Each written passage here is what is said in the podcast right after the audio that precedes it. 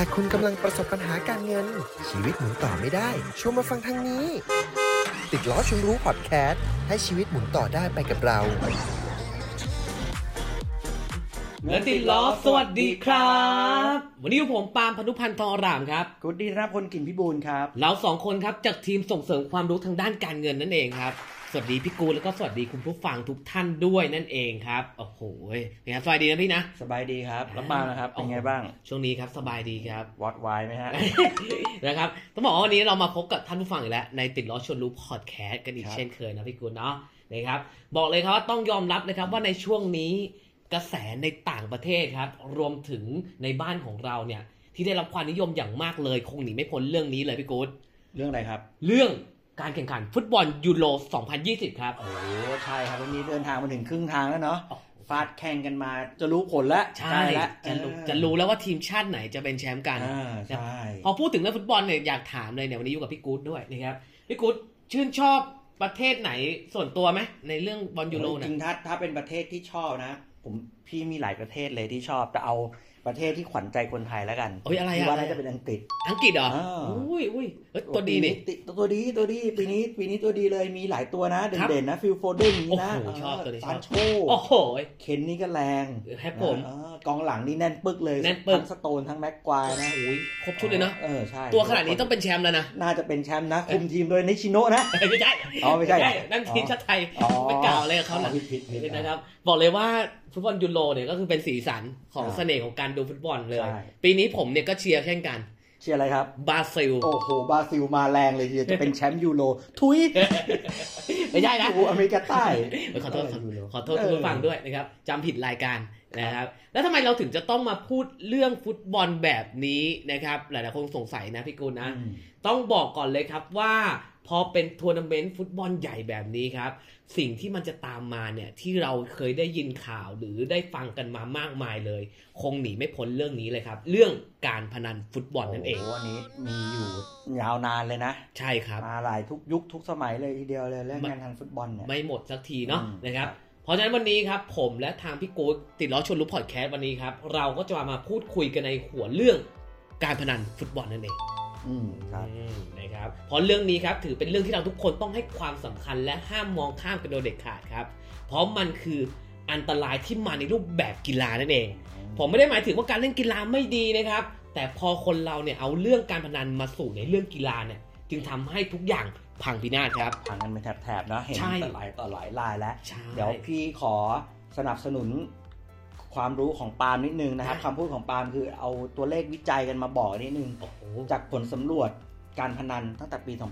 2562 ครับ นะ พี่โค้ช ของศูนย์ศึกษาปัญหาการพนัน อืม คณะเศรษฐศาสตร์มหาวิทยาลัยจุฬา ครับผม เขาบอกไว้ว่าคนไทยเนี่ย 3.5 ล้านคนที่ติดพนัน อุ้ย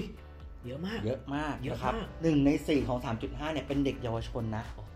แล้วก็ 3 ใน 4 เนี่ย เป็นกลุ่มทำงาน แล้วก็ที่เหลือเป็นวัยชรา โอ้โห ที่ดูกลุ่มผู้สูงอายุนะครับ แล้วก็เปอร์เซ็นต์การพนันฟุตบอลเนี่ยตั้งแต่ปี 2560 จนถึง5 2512เนี่ยขยายตัวกับ 40%เลยทีเดียว โอ้ยสูงมาก โอ้สูงไม่สูงอ่ะ แซงหน้าหวยใต้ดินไปแล้วอ่ะ ปาล์มคิดดู เฮ้ยอันนี้อันนี้น่ากลัวมากนะ ใช่ แซง ครับ หวยใต้ดินแล้วเนี่ยครับ ใช่ แล้วก็งานวิจัยเนี่ยเขาบอกว่าการพนันฟุตบอลที่มาหนักๆเนี่ยก็จะเป็นพวกฟุตบอลพวกทัวร์นาเมนต์ใหญ่ๆเช่ อื น ม ฟุตบอลโลก ฟุตบอลยูโรนะครับพวกทัวร์นาเมนต์พวกเนี้ยมันจะมีนักพนันหน้าใหม่เนี่ยเพิ่มขึ้นประมาณ 2 ล้านคน ครับ และ 2 ล้านคนเนี่ยเขาก็จะติดต่อเนื่องเลยถึง 25% อืม คิดดูเป็นจำนวนเท่าไหร่ 25%ของ 2 ล้านค โอ้ น เยอะเยอะเยอะมาก เยอะ ตัวเลขน่าตกใจมากนะ ใช่ พอฟัง ใช่ ทีเนี่ยงานวิจัยเขาเนี่ยนะครับ ผมโอ้โหตัวเลขน่าตกใจมาก ใช่ พี่กู ครับและและทุกท่านลองนึกภาพดูนะครับ ถ้านักพนันเนี่ยมีสูงขึ้นทุกๆ ปีจะเกิดปัญหาอะไรตามมา อืมใช่ คนก็เป็นหนี้เยอะขึ้น ใช่ ไหม เป็นหนี้ ค ครับรับ หนี้สินอีลุงตุงนาง โอ้โห ไปหมดหาภาพ วิธีการปิดหนี้ไม่ออกไม่รู้จะ โอ้โห ทำยังไง ครับผม และไม่รู้จักวิธีการแก้หนี้ภาพที่ตามมาต่อจากนี้คืออะไรครับ คืออา อา ช ช ญา ญากรรมนะครับ ใช่เลย จี้ปล้นฆ่า ขโมย อืม เยอะแยะไปหมด เราเห็นบ่อยในข่าวพวกนี้ ใช่ เป็นคยิ่นงด้วยเศรษฐกิจแบบนี้ด้วยถูกไหม ไปกันใหญ่เลย นี่คือเป็นผลพวงเนาะเป็นพิษร้ายของการพนันฟุตฟุตบอลหรือการพนันต่างๆ นั่นเอง ใช่ นะครับ ครับ ผมพอฟังจากที่พี่กู๊ดเล่ามานะครับงานวิจัยต่างๆนะครับผมก็คิดเลยครับว่าปัญหาตรงเนี้ยถือว่าเป็นปัญหาในวงกว้างนะ แต่คำถามก็คืออะไรครับคุณผู้ฟัง และวันนี้เราจะทำอย่างไรครับ เพื่อไม่ให้ตกหลุมพรางของการเล่นพนัน และนำไปสู่หนี้ก้อนโตครับ วันนี้ครับผมจึงมีเรื่องเล่าของอดีตผีพนันครับพี่กู๊ด อืม ที่ครั้งหนึ่งเนี่ยเขาเคยหลงผิดไปรู้จักกับการเล่นพนันฟุตบอลครับ จนท้ายสุดเขากลายเป็นหนี้สินท่วมหัว และเกือบปิดชีวิตตัวเองด้วยการฆ่าตัวตายครับ อืม เป็นเรื่องราวของน้องชายคนรู้จักของผมนั่นเอง เขาอยากให้เรื่องราวนี้เป็นอุทาหรณ์ให้กับคุณผู้ฟังทุกคนเลย ครับ นะครับ วันนี้ผมขอใช้นามแฝงของเขาแล้วกัน เรียกเขาว่าน้องโจ น้องโจเรื่องราวของน้องโจเป็นไงครับปะ เรื่องราวของน้องโจนะครับพอผมฟังแล้วรู้สึกโอ้โหสะท้อนได้ดีมากๆเลยนะครับน้องโจเล่าให้ผมฟังแบบนี้ครับช่วงนั้นที่น้องเขายังวัยรุ่นเนี่ยอายุประมาณ 18ถึง19 ปี ช่วงเพิ่งเข้ามหาวิทยาลัยใหม่ ๆ เลยต้องบอกว่าน้องโจเนี่ยเป็นเด็กต่างจังหวัดนะครับแล้วก็ได้เข้ามาเรียนมหาวิทยาลัยที่กรุงเทพนะครับการใช้ชีวิตของเขาเนี่ยเขาก็ได้เจอเพื่อนใหม่ และมีความอิสระมากขึ้น ได้เจอสังคมใหม่ ๆ อีกโลกหนึ่งทำให้เขาเนี่ยรู้สึกตื่นเต้นครับ และท้าทายจนหลุดเข้าไปสู่วังวนของการพนันฟุตบอลครับ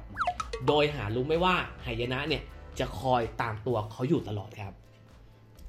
น้องโจนะครับเขาเล่นการพนันฟุตบอล เพราะว่าเพื่อนชักชวนครับ ตอนแรกคือเพื่อนชักชวนเลย โอ้โหอันตรายนะครับเนี่ย อันตรายนะเพื่อนชักชวนนะ โดยแรกๆครับเขาก็ใช้เงินที่คุณแม่เนี่ยส่งให้เป็นค่าเทอมเอามาเล่น สมัยนั้นเราได้เห็นบ่อยครับเขาจะใช้วิธีการแทงบอลแบบเป็นโพยกระดาษอะ อ่า อ่าเป็นโพยกระดาษนะครับท่านผู้ฟังน่าจะเคยนึกภาพตามนะเป็นโพยกระดาษเนาะนะครับ แต่หลังจากสนิทกับเจ้าของโต๊ะเครดิตเริ่มดีขึ้น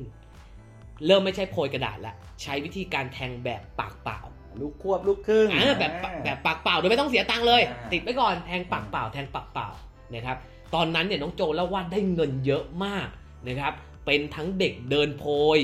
นะครับ เป็นทั้งผู้เล่นเองนะ อืม รวมถึงเป็นเจ้ามือด้วยโอ้โหรับกินเลย รับทุกอย่าง รับทุกอย่าง ช่ทางเลย นะครับแล้วเงินเนี่ยน้องโจบอกว่าได้เงินมาง่ายๆมากครับคุณผู้ฟังนะครับครั้งละประมาณ 5,000 ไปจนถึง 10,000 บาท โอ้โหเยอะนะ เยอะนะพี่กู๊ด ต่อครั้งเนี่ย แล้ว เด็ก คิดดู แมตช์หนึ่งอาทิตย์แข่งกัน โอ้โห กี่คู่ใช่ไหมเล่นกันทุกอาทิตย์ และเด็กมหาลัยหาเงินได้ขนาดนี้เนี่ย หมื่หงนะ เยอะมากนะ เยอะ ชีวิตตอนนั้นน้องโจเล่าว่าชีวิตมันโก้มากครับพี่กู๊ดมันเจ๋งมากนะครับ จนสามารถทำให้เขาเนี่ยสามารถซื้อของแพงๆได้เลยนะ เออไม่ว่าจะเป็นพวกกระเป๋านาฬิกาเนี่ยซื้อได้หมดเลย และยิ่งไปโต๊ะบอลที่ไหนเนี่ยก็มีคนรู้จัก มีคนมาคอยต้อนรับยกมือไหว้ ชีวิตตอนนั้นเนี่ยสนุกมากๆเลย เสียโจเลย เสียโจ ไฮโซโบใหญ่ โบใหญ่ขนาดนั้นเลยนะครับ แต่หารู้ไหมครับว่าชีวิตเหล่านั้นเนี่ยมันกลับพลิกผัน มันไม่ได้สวยหรูไปตลอดทั้งชีวิตครับ เพราะสุดท้ายครับชีวิตโก้หรูที่น้องโจบอกเนี่ยก็ค่อยๆหายไป เพราะเขาเนี่ยฝากอนาคตไว้กับลูกบอลกลมๆที่มันไม่สามารถควบคุมอะไรได้ อืม และเขาก็ไม่สามารถควบคุมผีพนันในตัวของตัวเองได้ด้วย ยิงเล่นยิงถลำ ถลำไม่โค้ด อ่า ถลำเลยหักห้ามตัวเองไม่อยู่ รู้ตัวอีกทีถลำไปแล้วนะครับ น้องโจว่าตอนนั้นเนี่ยหมดเงินไปเป็นแสนนะ ยิ่งถ้ารวมเล่นหลาย ๆ ครั้งหลาย ๆ รอบก็เกือบ5 0 0แสนและยิ่งพอไม่มีเงินใช้หนี้นะครับ ก็ถูกโต๊ะทวงเงิน ถูกข่มขู่ต้องหนีหัวซุกหัว ซุน ขายทั้งทรัพย์สินที่เคยมีทั้งกระเป๋าแบรนด์เนมนาฬิกา รวมถึงต้องเอาไปจำนำทั้งหมดเพื่อใช้หนี้สินครับ ค่าเทอมที่แม่โอนมาให้ก็ไม่พอต้องเอาไปใช้หนี้ สุดท้ายมหาลัยก็ทวงเงินนะครับ จบ เรียนไม่จบ ต้องลาออก ชีวิตพังพินาศครับ และพอหาหนทางไม่ได้ น้องเขาเองก็เคยจะคิดฆ่าตัวตายอยู่บ่อยครั้งครับ ทางออกที่หลายคนคิดนะสำหรับผีพนันทั้งห ถูกต้ ลา อย นะครับ แต่สิ่งที่ทำให้น้องเขารอดมาได้ในวันนี้ครับ เขาบอกเขาต้องขอบคุณคุณพ่อคุณแม่เลย ที่อยู่เคียงข้างและให้โอกาสครับ เป็นแรงบันดาลใจที่ทำให้เขาเลิกการพนันได้ แรกๆเนี่ยเขาบอกว่าลำบากมากกว่าจะเลิกได้ แต่พอรอดมาได้แล้วนะครับ ทุกวันนี้เขาดีใจมากๆ และอยากขอบคุณตัวเองครับ ที่ตัวเองรอดมาได้นั่นเองนะครับ นี่คือเรื่องราวที่น้องโจฝากไว้ไว้เป็นอุทาหรณ์นะคุณผู้ฟังนะ ว่าใครที่กำลังคิดจะก้าวเข้ามาในวงการนี้ อย่าเลยเด็ดขาดนะครับ มันไม่มีอะไรดีเลย สุดท้ายจะทำให้เรากลายเป็นหนี้สินเปล่าๆนั่นเองอืม โหฟังเรื่องราวของน้องโจแล้วก็สะท้อนใจนะ ใช่ใช่ ก็ฝากถึงผู้ฟังในติดล้อชวนรู้พอดแคสต์ทุกท่านแล้วกันนะครับ ถ้าใครคิดจะเล่นพนัน ค ฟุ รั ต บบ อลนะครับ จะเล่นแล้วหรือยังไม่เล่น อืม หรือกำลังจะเริ่มก็ลองพิจารณาไต่ตรองดีๆนะครับ อ่า หรือถ้าไม่รู้จะคิดไม่ออก ลองเปิดหนังสือ 25 วิธีคิด อืม ให้ชีวิตเรือหายของเงินติดล้อได้ ครับผม บทที่ อืม 19 สอนไว้ดีมาก ๆ เลย โอ้โห นะครับในเรื่องของการพนันบอลเล่นบอลทุกลีกเลย เล่นไปแล้วก็ไม่ได้อะไรขึ้นมา ได้ นะครับ มา แล้วก็ในบทที่ 19 ของวิธีคิดให้ชีวิตสบาย ครับ เขาก็บอกว่าจริง ๆ แล้วเนี่ยเล่นบอลนะเล่นยังไงก็พัง อ่า นะครับเรื่องราวดีๆ ลองไปหาอ่านได้ในหนังสืออ อ๋อ นะครับ นะครับเรื่องสื่อเป็นเล่มสีดำๆเนาะ ใช่ หนังสื สี อดำ เล็ก ลองไปหา ๆ ของเงิน าน ติดล้อ ไ นะครับลองไปดูนะครับ ครับ ก็จะได้ข้อคิดอะไรเยอะแยะเลยนะครับแล้วก็ฝากไว้นะครับสำหรับผู้ฟังทุกท่าน อืม ถ้าใครคิดจะเล่นนะครับ เล่นเพื่อสุขภาพ เล่นบนกีฬาบนสนาม อืม ดีกว่า ดีกว่าเยอะ เออสุขภาพดี ใช่ นะดีกว่ามาเป็นผีพนัน ถูกต้อง แล้วก็ไม่มีทางออกสุดท้ายเป็นหนี้ ใช่ ใช่ไหมฮะ นะครับเพราะฉะนั้นถ้าเกิดใครไม่อยากเป็นหนี้เนาะ อืม ไม่อยากเขาเรียกว่าจบชีวิตเนี่ยต้องห้ามเล่นการพนันเด็ดขาด ใช่ อ่า เลี่ยงได้เลี่ยง เลี่ยงได้ นะครั เลยครับ อ่า ผม ใครเพื่อนที่มาชวนชักชวนเล่นไม่ต้องไปเล่น ครับผม นะครับหนีเลย หนี คน เลย พวกนี้ครับ ใช่ครับผม โอเค ครับผม วันนี้เวลาของติดล้อชวนรู้พอดแคสต์ก็หมดลงแล้ว เออครับผม ไอพิโซดหน้าจะเป็นเรื่องราวอะไรไว้ติดตามกันอีกทีละกัน ครับคุณผู้ฟัง นะครับ นะครับ วันนี้ก็ขอให้ทุกท่านดูฟุตบอลเป็นกีฬานะครับ อย่าดูเพื่อการพนัน แล้วก็ใครเชียร์ทีมไหนในฟุตบอลยูโรจะได้แชมป์ไม่ได้แชมป์อย่างไรก็ขอแสดงความยินดีด้วย อ่า นะครับวันนี้ก็พวกเราสองคนขอลาไปก่อน ครับผม เงินติดล้อ ขอบคุณครับ แล้วกลับมาพบกันใหม่ใน EP หน้ากับเราติดล้อชนรู้